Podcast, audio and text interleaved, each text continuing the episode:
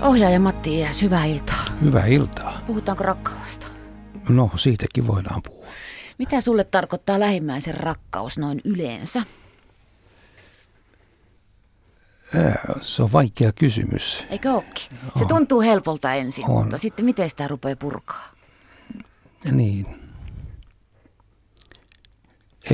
Ehkä se on niin kuin se aina ymmärretään helposti siihen, että pitää huolta heikompi osaisista ja lapsista ja sellaisista, jotka ei tule toimeen ilman, mutta kyllä sitä lähimmäisen rakkautta pitää olla arjessa myös sillä lailla, että se on vähän niin kuin hetkissä elämistä. Että. Mä kävin katsomassa Ken Loachin hienon englantilaisen ohjaajan elokuvan mikä se nimi nyt olikaan, Blake, kertoi vanhan liiton herrasta. Hänellä oli hyvin yksinkertainen tarina. Miehellä on sydänvika ja joutuu tämmöisen byrokratian rattaisiin, kun joutuu anomaan työkyvyttömyyseläkettä. Ja tarina kertoo, ja hän on vanhan liiton mies, joka auttaa sitten naapureita ja muuta. Ja, se oli hyvin koskettava elokuva ja voitti Cannesissa muistaakseni pääpalkinnon ja riipaiseva elokuva siitä byrokratiasta, mihin ehkä aika monet heikompiosaiset näinä päivinä joutuu. Se on totta. Tammikuun alussa TV1 kotikatsomossa nähdään Rakkaus ja laki-sarja. Sä oot tullut mukana ohjaamassa sitä. Joo, se on Perttu Rinteen kirjoittamana semmoinen minisarja 3 osaa, jossa yksi osa kertoo lähimmäisen rakkaudesta, yksi seksuaalisesta rakkaudesta ja yksi vanhempien rakkaudesta.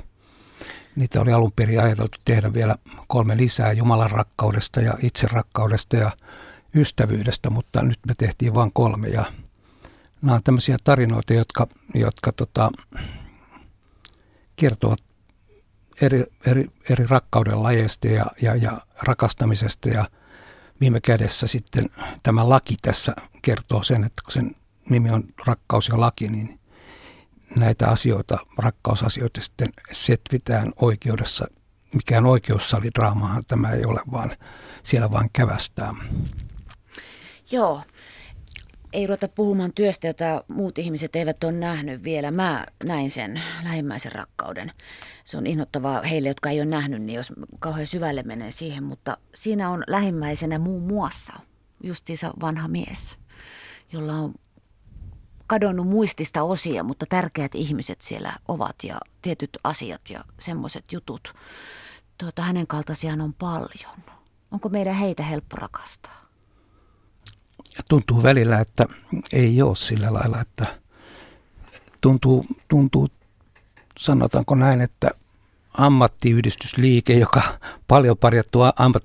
joka piti aina huolta tietyllä tavalla heikommista, niin se on niin kuin viime vuosikymmenen vaan niin kuin hoitanut parempiosaisten asioita ja jotenkin eläkeläiset, opiskelijat ja pienituloiset ja työttömät ovat joutunut niin kuin jalkoihin ja ei ole kiva niin kuin kuunnella sitäkään, miten hallitus on juuri tukistanut kaikista eniten näitä ihmisiä, että jotenkin tuntuu, että kirkko on ainoa, joka pitää siitä tällä hetkellä huolta. Ja mä luen kirkko- ja kaupunkilehtiä, joka on tosi hyvä lehti mun mielestä, jossa on aika paljon tämmöisiä moraalisia kysymyksiä, muun muassa juuri tästäkin.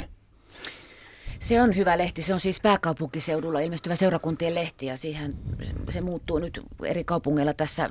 Helsinki, Espoo, Vantaa on omansa, mutta kirkko ja kaupunki onkin ihan mahtava. Matti Ijäs, kun sä sanot sanan moraali, eihän siitä saa nykyaikana puhua. No, sehän on häpeään vedetty sana. Niin, joo. Voi olla, mutta minäkin pakanana kehun kirkko ja kaupunki, niin on se sillä lailla paradoksaalista, että miksi mä kehyn tällä työväenliikettä, joka on pitänyt perinteisesti huolta vähempiosaisista, mutta tuntuu vähän siltä, että nyt tällä hetkellä työväenliikkeen huonompiosaiset äänestävät Trumpia ja perussuomalaisia, että siinä on kyllä työväenliikkeellä peiliin katsomisen paikka. Matti Ijäs, rakkaudesta on tehty ja tullaan tekemään kirjoja ja lauluja ja elokuvia ja Se on mielessä melkein päivittää jokaisella meistä tavalla tai toisella. Eikö siitä ole jo kaikki sanottu? Kuulepas. No joo, ei sit kannata jaaritella hirveästi, mutta se on hyvä aihe, koska useimmat kysymykset kuitenkin sitten, perimmäiset kysymykset aina tulevat viime tingassa siihen, että onko rakkaus vajetta vai onko sitä, niitä ongelmia hyväksytyksi tulemisen ja rakastamisen niin kuin ongelmat on siellä useimmiten takana. Ja siksi se on aina hyvä pitää viitekehyksenä, vaikkei siitä suoranaisesti niin kuin äitilästi halua kertoakaan niin paljon. Sun pitkän uran varrella sä oot kertonut ja näyttänyt meille ihmisiä, laittanut meidät katsomaan heitä ja ajattelemaan meitä. Rakastatko sä ihmisiä, Matti Ijäs? No useat ihmiset, mitä enemmän joutuu ihmisten kanssa tekemisiin, niin vanhemmiten rupeavat vihaamaan ihmisiä. Mulla kyllä on käynyt vähän niin kuin päinvastoin, että mä niin kuin jotenkin olen ruvennut rakastaa niitä enemmän. Joskin elokuvat on ehkä tullut totisimmiksi, että enää ei ole niissä niin paljon huumoria, mutta itse asiassa niin kuin, ihmisen mysteeriö niin kuin nousee vanhetessaan aina isommaksi ja isommaksi. Ja mä näen niin kuin aika paljon valoa ihmisissä, enemmän kuin nuorempana. Mahtavaa. Monestihan ihmisistä tulee, totta kai jos on kipua ja särkyä esimerkiksi, niin mulla Hilkka Olkinoiras, kun mä sanoin, että vanhat ihmiset marisen, että elää itse kivun kanssa köyhyessä, niin ei paljon nauruun tule. Tämä pois nyt tästä, mutta kun tulee ikää, mä en tarkoita, että sä oot Metusalemin ikäinen, niin tietyt piirteet korostuu ja monesti tuntuu siltä, että se korostuu jäykistymään suupielet alaspäin. No joo, se on totta, mutta taistelu toimeentulosta on niin kuin koventunut mun mielestä verrattuna sitten 70-80-lukuun, jolloin hyvinvointiyhteiskunta oli jotenkin auvoisempi ja asiat oli niin kuin helpompia työelämässä. Nyt niistä on tullut aika ankaria. Olemassaolon taistelu on niin kuin koventunut ja se tietenkin murtaa monet ihmiset, mutta niin kuin ihmiset sinänsä musta on niin kuin kaikessa moniulotteisuudessaan niin kuin yleensä hirveän mukavia.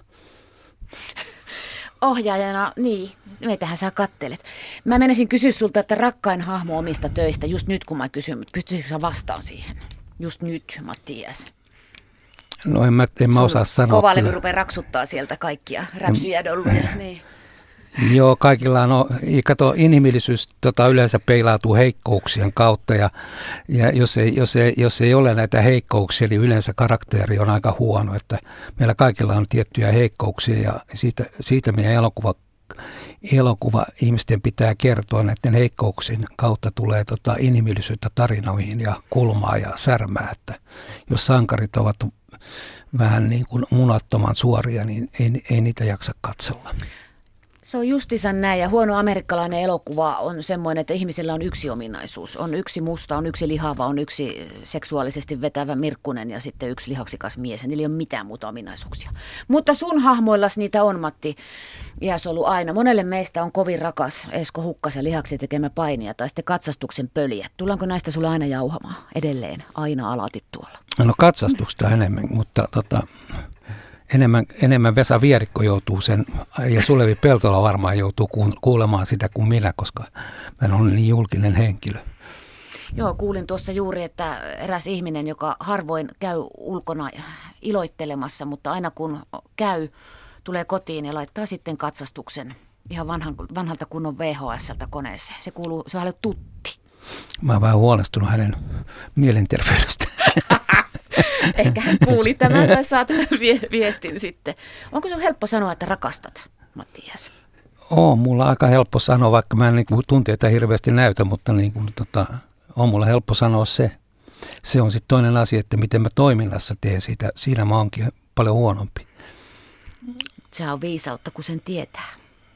No se on yleensä asia, jos niistä on tietoinen, niin se ollaan jo puolivälissä, mutta joo, kyllä tunteiden näyttämisessä ja toisten ihmisen kannustamisessa ja toisten ihmisten tunteiden niin kuin huomioon ottamisessa, niin voi olla, että vanhemmiten on tullut vähän huonommaksi siinä, että ärhentelee yksinäisyydessään ja murahtelee ja ei ota niin kuin toisia ihmisiä sillä lailla huomioon. Onko sä itse rakas? Sä et yhtään vaikuta semmoiselta, mutta onko sä ollutkaan? koskaan? Olenhan mä tietenkin itse rakas, mutta mä en ole hirveän kunnianhimoinen. Musta tuntuu, että kaiken sen, mitä mä oon saanut aikaan, niin se on tapahtunut jollain tavalla hengittämällä ja hirveän helposti, että mä en niin tunnista itsessä semmoista niin hirveätä kunnianhimoa. Musta raastavaa. Niin, raastavaa, niin kuin itsensä näyttämisen niin kuin halua. Mutta ehkä tämä on sitten enemmänkin semmoista vaatimattomuuden kautta sprettailua sitten, mutta en mä tiedä, kyllä jokainen ihminenhän on tietyllä tavalla itse rakas. Totta, joo.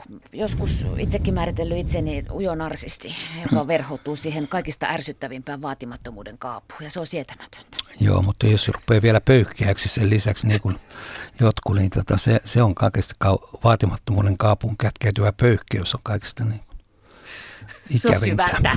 Joo. Yle, Radio Suomi. Ohjaaja Matti Ijäs, vieraana täällä Ihan pihalla -ohjelmassa. Sä harrastit nuorena uimahyppyjä. Joo, mä harrastin uimahyppyjä.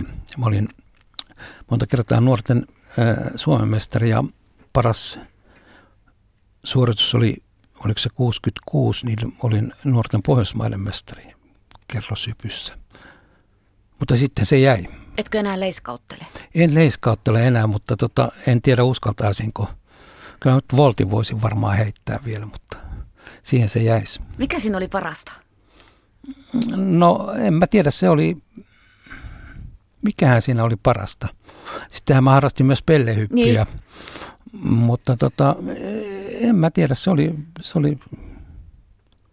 harrastinhan mä jalkapalloa ja jääkiekkoa ja urheilin aika paljon muuta, mutta tuossa, en mä tiedä, se oli oikein taitolaji. Se tuli lapsuuden järveltä, kun siellä oli uimahyppytorni, niin tuskin, jos se sitä tornia olisi ollut, niin en mä olisi ruvennut hyppäämään uimahyppyä, mutta että kun me oltiin kaikki kesät 3 kuukautta siellä Kiljavalla sen järven rannalla, niin siellä tuli hypittyä ja sieltä se jäi niin kuin kiinni. Tarttuuko sun silmä edelleen, jos käyt jossakin, missä on torni, niin kun nuoret kehot leiskauttelevat sieltä? Näetkö sä uimahyppäjät kulkiessasi? Kyllä mä seuraan, niin uimahyppyjä soluppilaisista tulee ja muuta, mutta en mä nyt mitenkään hakeudu tornien juurelle. Ihailemaan nuoruutta. Niin, nuoruutta on nykyään, uimahyppäjät on vaan niin tosi eteviä, että ne tekee niin uskomattomia temppuja, että siihen aikaan volttia on tullut pari lisää ja kierteitä vielä enemmän, että hypyt on vaikeutunut ihan mahdottomasti.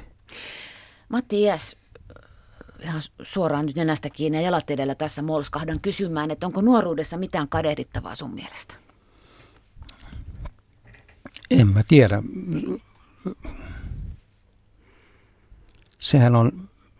Se voi olla tosi hankalaa aikaa, mutta mulle se on ollut hirveän helppoa ja jotenkin aurinkoista, että sitä on vaan mennyt ja miettinyt jälkeenpäin. Mutta samallahan se voi olla hyvinkin lennokasta ja samalla hyvin veristä, niin kuin ystäväni Arto Meller sanoi. Lennokasta ja veristä. Ohjaajana 2016, miten vastaat kysymykseen, että kumpaa tarinaa kerrot mieluummin, jos on pakko valita, nuoruutta vai vanhuutta? Onko sä ikinä ajatellut ikää? En mä niin hirveästi nyt jutuissani, että mä tein jo nuorena niin kuin Painija, joka kertoi niin kuin vanhuksista, on ihan ensimmäisiä fiktioita, mitä mä tein, niin ne kertoi, että mä oon koskaan hirveästi, ja mä oon tehnyt hirveän vähän niin kuin nuorten elokuvia. Itse asiassa mä oon tehnyt niitä ihan muutaman, että enemmän mä oon tehnyt lapsista ja sitten vanhuksista. Niin, joo. Mistä mä ajattelin, joo. Sä sanoit jo sen, nuorena menit sinne ja tänne, sä opiskelit Matti Ijäs Tampereen yliopistossa, sä oot tehnyt hommia Ruotsin radiossa Tukholmassa, sä oot tiskannutkia, sit sä oot tehnyt radiojuttuja siellä suomenkieliseen toimitukseen. Minkälainen oli se Tukholma, jossa Matti Ijäs asui silloin?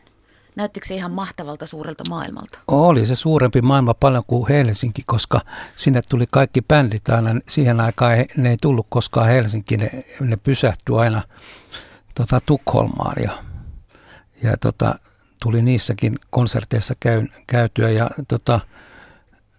Lumikeron Kari, joka on toimittajaystäväni, niin sen kanssa se tutustutti meidät Tukholmaan nopealla pikakurssilla ja se oli hirveän mukava kaupunki ja meillä oli tosi mukava työyhteisö siellä, että se oli hauskaa aikaa.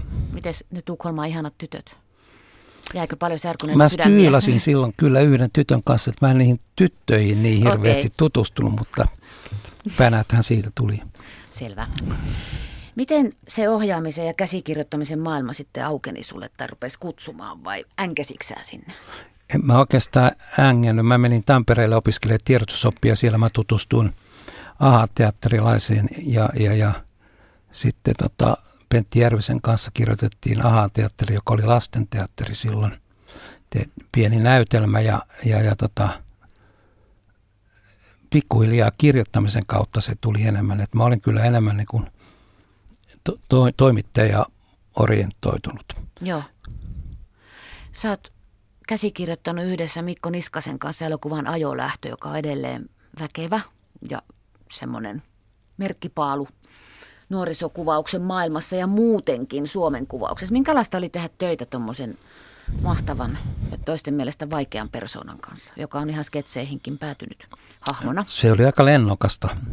Voi sanoa, että välillä Mikko katosi aina sinne jonnekin ja sitten tuli takaisin ja sitten me välillä kuvattiin itsenämme näyttelijöiden kanssa omia juttuja, mutta sitten taas Mikko ryhdistäytyi ja teki lisää. Et se oli hirveän opettavaista. Et siinä joutui, niin kun mä olin apulaisohjaajana, käsikirjoittaja, niin mä joudun apulaisohjaajana todellakin niin kuin moneen paikkaan. Eli sä olit koulussa? Olin erittäin kovassa koulussa. Ehkä yksi esimerkki oli siitä, että kun Mikko, siinä on semmoinen Göteborgissa tapahtuva jakso, jossa sitten tämmöisiä pudonneita ihmisiä, eli spurkuja ja kaiken näköisiä muita käytiin kuvaamassa ja Mikko otti itse oman kameran ja halusi aina aamulla 5 lähteä sitten kuvaamaan niitä sinne asematundeleihin ja mä otti mut mukaan ja mun piti aina herätellä sitten näitä spurkuja ja Mikko oli siinä valmiina kuvaamassa ja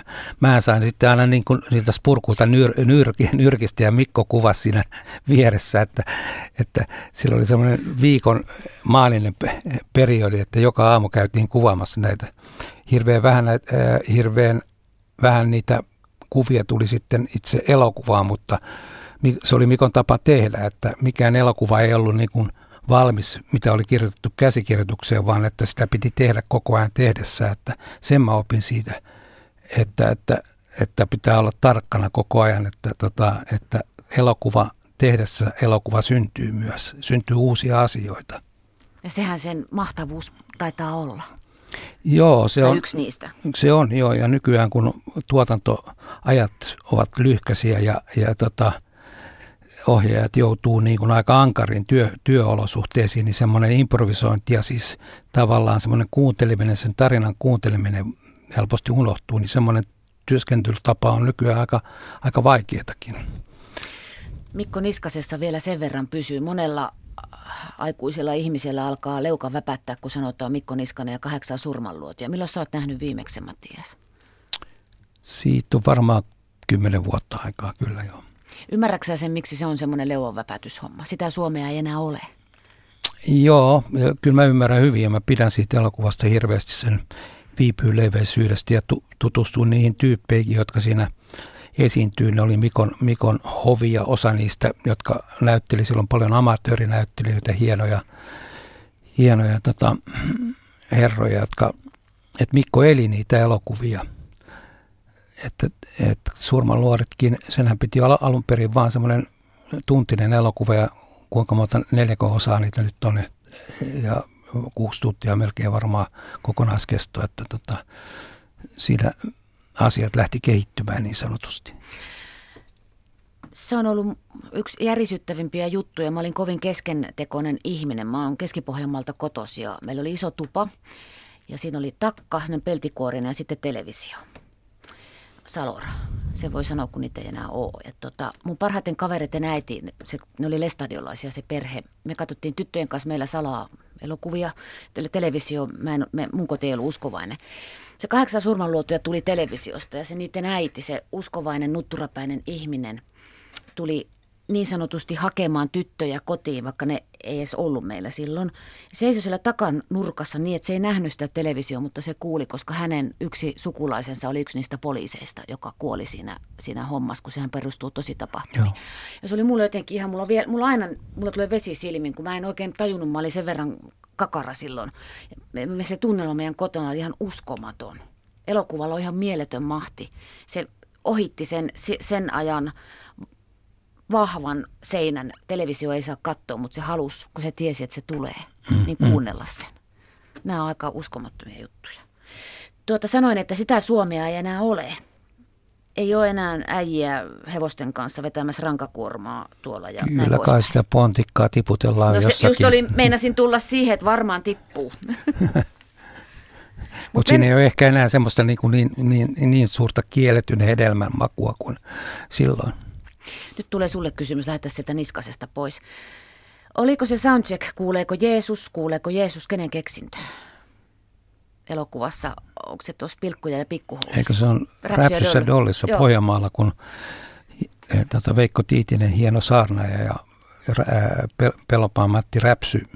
Räpsy tulee hänen saarnaa bussiinsa ja sitten vähän... Morpa heti naurattaa, anteeksi. Joo, kyllä se varmaan mun keksintö. Arto Mellerin kanssa se kirjoitettiin ja se perustuu Arton kirjaan. Joo, tämä kuuntelija meni meiltä Simo Vaatehuoneelta hauskasti määrittelee. Tämä oli mustan hauska. Mm-hmm. Sitähän se oli. Se on maanantai-komedia. Maanantai-komedia. Joo. Yle. Radio Suomi. Jos sulta tilattaisiin, ei tietenkään perkele kuvia Suomesta, koska se on Donner, mutta Matti Ijäksen kuvia Suomesta, dokumentaarinen juhlaelokuva Suomen 100-vuotisjuhliin ensi vuodeksi, niin mitä sä haluaisit näyttää siinä? Jaa. Tämä tuli vähän äkkiä. No en ainakaan sotaa. Joo, kiitos. Enemmänkin ehkä naisia. Mun elokuvissa on aina ollut naisia, mutta ne on ollut vähän niin kuin pienemmässä roolissa ja nyt vanhemmiten, niin kuin tässä Rakkaus ja laki -osastossakin, niin on naisia niin kuin keskiössä ja jotenkin kiinnostaisi enemmänkin verevien naisten, vanhempien naisten niin kuin kanssa työskennellä. Elämää sitä kautta. Niin, kun mä vähän aina pelännyt naisia ja silleen niin kuin ollut niiden kanssa sormisuussa, että miten niitä kuvata ja muuta, mutta mä luulen, että mä nyt vanhetessani voisin olla kypsä siihen. Mutta esimerkiksi Soli Labbartin kasvot Painijassa, Herra Jumala sentää. Joo, toki näitä on ollut paljon. Joo. Ja olen mä ne tehnyt naisista niin kuin isompiakin rooleja Rea Maurasen kanssa ja nyt Sanna Palon kanssa, iäkkäämpien naisten kanssa, niin musta se marina siitä, että on huonoja naisrooleja ja niitä on vähän, niin se kyllä pitää paikkansa. Se johtuu tietenkin osaltaan siitä, että niin kuin klassisessa draamassa on aika vähän niin kuin, hyviä naisrooleja, mutta sitten kun mennään elokuvaan, niin eihän se ei ole mistään muusta kuin kirjoittamisesta paitsi. Kun ajattelee sitten sitä, että kuitenkin vanhemmat naiset pitävät kulttuuria yllä. Eli ne käyvät teatterissa ja lukevat kirjat ja käyvät elokuvassa. Se on yleensä vanhemmat naiset, jotka siellä käyvät, niin heillä on aika paljon vähän vastiketta sitten ainakin suomalaisessa elokuvassa siitä. Että se on semmoinen kohderyhmä, jota musta niin kuin, josta kerrotaan liian vähän. Joo, ja sitten miten se ei mene niin kuin jakeluun, että rahahan se maailmaa pyörittää, että siellähän sitä rahaa on, kun tullaan niin, katsomaan. Niinpä, se on ihan älytön yhtälö. Kyllä, mä ihmettelen sitä myöskin. No, miksi et tee? No kyllä jos mä vielä teen jotakin, niin katsotaan nyt, niin kyllä mä mielelläni teen niin kuin iäkkäämien naisten kanssa, unohtamatta tietenkään miehiä. Yritän olla nyt sanomatta miesohjaaja ja naisohjaaja, sitten vielä etuliitettä nuori siihen, mutta nyt on paljon muitakin. On myös naisoletettuja ohjaajia jo Suomessakin, että sinnekin varmasti jotakin tulee tapahtumaan. Ollaanko me sitä näkemässä, niin se on sitten eri asia. Joo, niitä on tulossa ja paljon. Ja Kyllä, kyllä, mutta että se ei ole takuu, että naisohjaajat tekevät hyviä naiskuvia. Me voidaan katsoa esimerkiksi Woody Allen tai Ingmar Bergman, jotka ovat hienoimpia niin kuin naisten kuvaajia. Että se ei ole aina takuuvarmaa, että nainen tekee hyviä naiskuvia. Se on ihan totta. Tai mies hyviä mieskuvia. Niin, kyllä. Jo. Täällä muuten Päivi X kysyy, että minkä ikäinen on vanhempi nainen, Matti Ijäs? No mä sanoisin nyt 45 ylöspäin. Joo, selvä. Tämä tuli nyt tässä määriteltyä. Sähän naurat meille ihmisille, mutta lämpimästi, allekirjoitatko? No joo, voisin näinkin sanoa tietenkin, että joo, kyllä mä näen ihmisen aika koomisena ja sillä lailla haluan nauraa kyllä niin kuin ihmisille, mutta se lämpötila voi vaihdella sitten, että joskus se on vähän pisteliämpää ja joskus vähemmän. Mutta.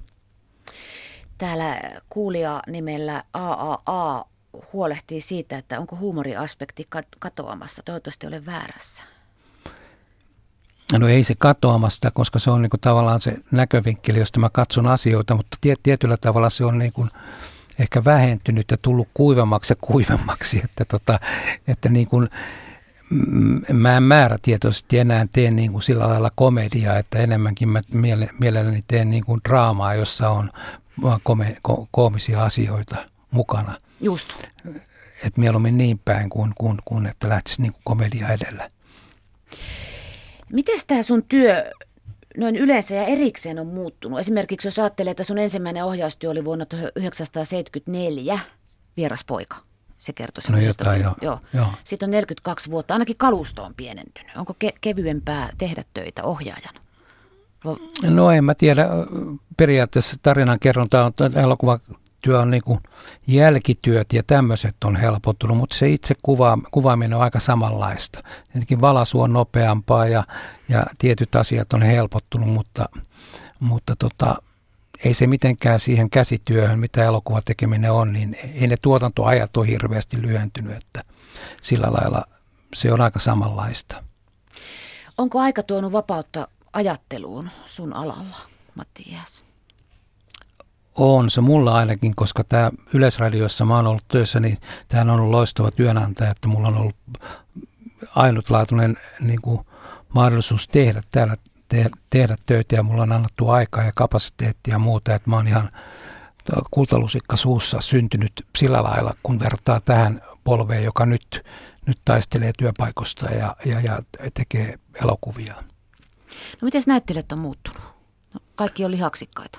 Ainakin. Niin, ja näyttelijät on muuttunut sillä lailla, että ne tuntee välineen, elokuvan väline on niille tuttu, ne on tehnyt sitä jo niin kuin kouluaikoina ja ennenkin sitä, että se on niin kuin se mittakaava, miten näytellään elokuvassa, niin on niin kuin kaikille aika selkeää, että sillä lailla se on muuttunut. Eli elokuvanäyttelijöitä on huomattavasti paljon enemmän kuin aikaisemmin. Mutta ei tuolta maakunnista kauheasti naamoja tulee, vieraita naamoja. No tässähän se paradoksi on, että elokuvan näyttelijöitä on hirveästi ja hirveän paljon hyviä näyttelijöitä, mutta käytetään hirveän vähän.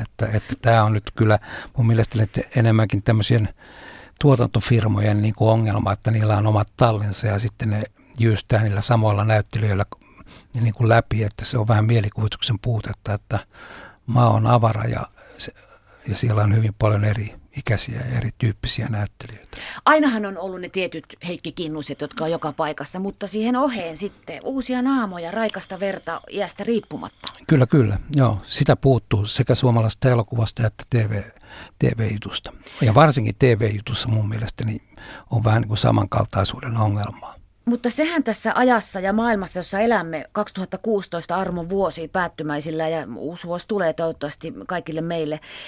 Se, että enemmän vaihtoehtoja kuin koskaan, maitojakaan ei osaa ostaa, nyt mä kuulostan aivan hirveltä ja kättä ja kääkältä, mikä tietysti olenkin. Ja kanavia ja tuutteja ja voi rahalla saa televisio-ohjelmaa niin paljon, että ei aika riitä. Ja vaan niukemmaksi menee, kaikki hulluus häviää, särö, vaarallisuus, oudot jutut. Niin, ehkä oudot jutut jossain YouTubessa tai netissä nämä gatekeeperit, jotka pitää niin kuin tavallaan valtaa ja jotka jakavat sitä rahaa, niin he ovat tulleet niin kuin hirveän paljon perinneuskollisemmaksi. Ne haluavat tehdä puhdaspiirteistä komediaa, ne haluaa varmistaa sen, että siinä ei ole riskejä. Tehdään formaatteja, tehdään luokkakokous kakkosia ja tehdään niin kuin, ostetaan ulkomailta formaatteja, tehdään tämmöisiä, että pelataan sillä lailla niin kuin varman päälle. Et se on niin kuin se ongelma.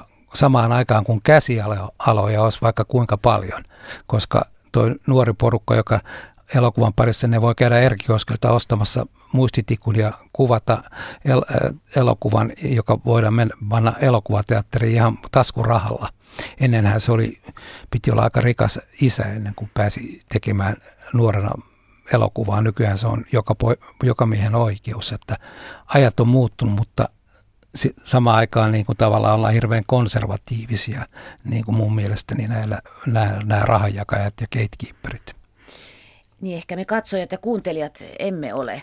Mulla on aina mielessä, kun Juha Hurme sanoo joskus, että musiikin pitää olla vaarallista. Se ei tarkoittanut sitä, että sitä soitetaan niin kovaa, että pää räjähtää, vaan se tarkoitti ihan jotain muuta. Sitä, että sä et voi oikein tietää omaan tunnetaskaan. Niin me halutaan tulla yllätetyksi. Mä luulen, että kaikki me ihmiset halutaan tulla yllätetyksi, että nyt nojataan vaan siihen vanhaan nostalgiaan, eli tehdään formaatteja tietylle ikäryhmille, tietylle segmentille hyvin tarkkaan ja semmoinen vääränlainen nostalgisointi, vaarattomuus tulee esiin. Ennen kaikki oli vapaampaa, että tuli yllätyksiä. Samassa ohjelmassa, joka soittaa tangoa, tulikin yhtäkkiä rockia tai jotain ihan poikkeavaa undergroundia, joka oli aina niin kuin raikasta ja miellyttävää. Nyt nämä virrat on vähän niin kuin, kaikki on niin kuin tasasta ja paljon. Tuliko meistä jäkättäjiä? Ollaanhan me vanhoja variksia. No, nimenomaan. Yle. Radio Suomi. Matti Ijäs, miesohjaaja ja entinen pellehyppääjä studiossa. Eikö se jää kohta eläkkeelle? Kyllä mä suunnittelen lähteväni tässä ensi vuoden alkupuolella, mutta en mä nyt töitä ajattelun lopettaa. Mutta että mitä se semmoinen eläkkeelle menee? No mä täytän 67, että mä ajattelin, että voisin mä siirtyä takavasemmalle, mutta että kyllä mä mielelläni näitä töitä tekisin vielä, että en mä tiedä. Jotkuhan kun siirtyy eläkkeelle, niin ne vasta aloittaa, että ovet käy kuin käkikellon luukku, että tehdään hirveä määrä töitä. En mä nyt semmoista tarkoita, mutta että henkiä sitten lähtee, jos se lopettaa silleen niin kuin näin. Niin ja miten sä nyt osaisit lopettaa hyvän tarinan ja kuvan hakemista ikinä? Miten? Niin ja kyllä siellä elokuvan tekemiseen on tietyllä tavalla koukussa, että se on niin kuin elämän koukku, että kyllä sitä niin kuin miettii ja se on niin mukava puuhaa se itse tekeminen, että ei sitä oikein malta lopettaa. Ja antaa lohtua, kun 80-vuotias Ken Loach tekee noin loistavan elokuvan, niin että olisihan tässä nyt vielä peliaikaa. Juu. Suomessa lopetellaan vaan elokuvaohjaajat lopettelevat liian aikaisin, paitsi Jörn Donner, joka teki tässä muutama vuosi sitten hyvän elokuvan, että onko sulla jo uusi story mielessä? No ei mulla ole, mutta on mulla tämmöisiä niinku aiheita. Ihmisiin liittyy varmaankin. Niin, ja hautausmaihin ja hautausmaan kaunein leski. Kaikkia tällaisia pieniä fragmentteja on olemassa, mutta katsoo nyt mitä tapahtuu. Matti Ijäs, missä sun Pro Finlandia-mitali on? Sä sait sen vuonna 2002. Onko se mitali muuten? On se semmoinen mitali. Mä en muista se on jossain tuolla laatikossa. Mä kerran lainasin sitä, Hannu Raittila oli tulossa Helsinkiin presidentinlinnan juhliin, niin se oli jotenkin unohtanut mitalinsa piirongin kaappiin, niin se kysyi multa, että lainaanko mä, ja mä lainasin sitä, että sillä on ollut käyttöä. Teillä on tämmöinen Pro Finlandia-mitalistien kiva kerho, te lainailette siellä, joo. Mitä sä oot viimeksi lukenut, joka on sykähdyttänyt sua, Matti Ijäs? No mä luen Meikreen tarinoita pitkästä aikaa, siis Simeonin näitä lyhyitä dekkareita, joka Simeon on aina ollut mun lempikirjailija. Mä oon joskus lukenut sitä, Mellerin Arto antoi mulle niitä nipun kerran niitä dekkareita ja silloin mä tutustuin ja viehätyin siitä semmoiseen pieneen maailmaan, mitä se kuvaa niin lyhyesti, hienoja karaktereja. Se rikos on siinä niin kuin toisarvoista enemmänkin on se tunnelma ja se viipyyleveisyys ja se tapa, millä meikrejä niin kuin vie meidät erilaisiin maailmoihin. Et se on niin kuin ollut viehättävää, että on ollut hauska lukea niitä nyt, mutta suomalaista kirjallisuutta ei ole tullut lukeneeksi. Ei oikeastaan, paitsi Jukka Viikilän tämä Engelin, kuvia Engelistä, vai mikä sen kirja, joka on Finlandia ehdokkaana, joka oli musta hyvin viehättävä kirja. Ja sillä Viikilä Jukolla on hirveän hyvä kieli. Se on hyvin kuulas ja oikealla tavalla runollinen mun mielestä. Jos sä luet mekreitä, niin sä oot varmaan lukenut ne aikaisemminkin. Onko sä, Matti, semmoinen, että sä palaat joihinkin? Onko sulla turvakirjoja esimerkiksi? Tietää, että miten niissä käy silloin, kun elämä kolhii. Niin. Joo, mulla kyllä sillä lailla, kun mä muutin tässä 2-3 vuotta sitten, niin mä joudun tyhjentämään, kun mä pienempään asuntaan menin, mä aika paljon heitin kirjoja pois ja lahjoittelin niitä pois, niin silloin tuli niinku puntaroitua se, että lukisinko tuon kirjan vielä toistamiseen, ja aika paljon 1/3 enemmänkin joutuu niinku pois, mutta on mulla joitakin kirjoja semmoisia, johon palaa. Meikere on nyt yksi, ja sitten on tietenkin Tšehovin novellit on toinen, Tšehovin kirjeet, niihin palaa. Sitten on amerikkalaisia Richard Fordin novelleihin palaa. Ne on enemmänkin novelleja, joita mä luon aika paljon. Joo, jotenkin uusiksi. Sopii. Joo. Matti Ijäs, mikä sinut on saanut viimeksi nauramaan, mikä asia? Jaa. Nyt tuli syvä hiljaisuus. Niin, ei mikään. Kyllä mä päivittäin teen sitä.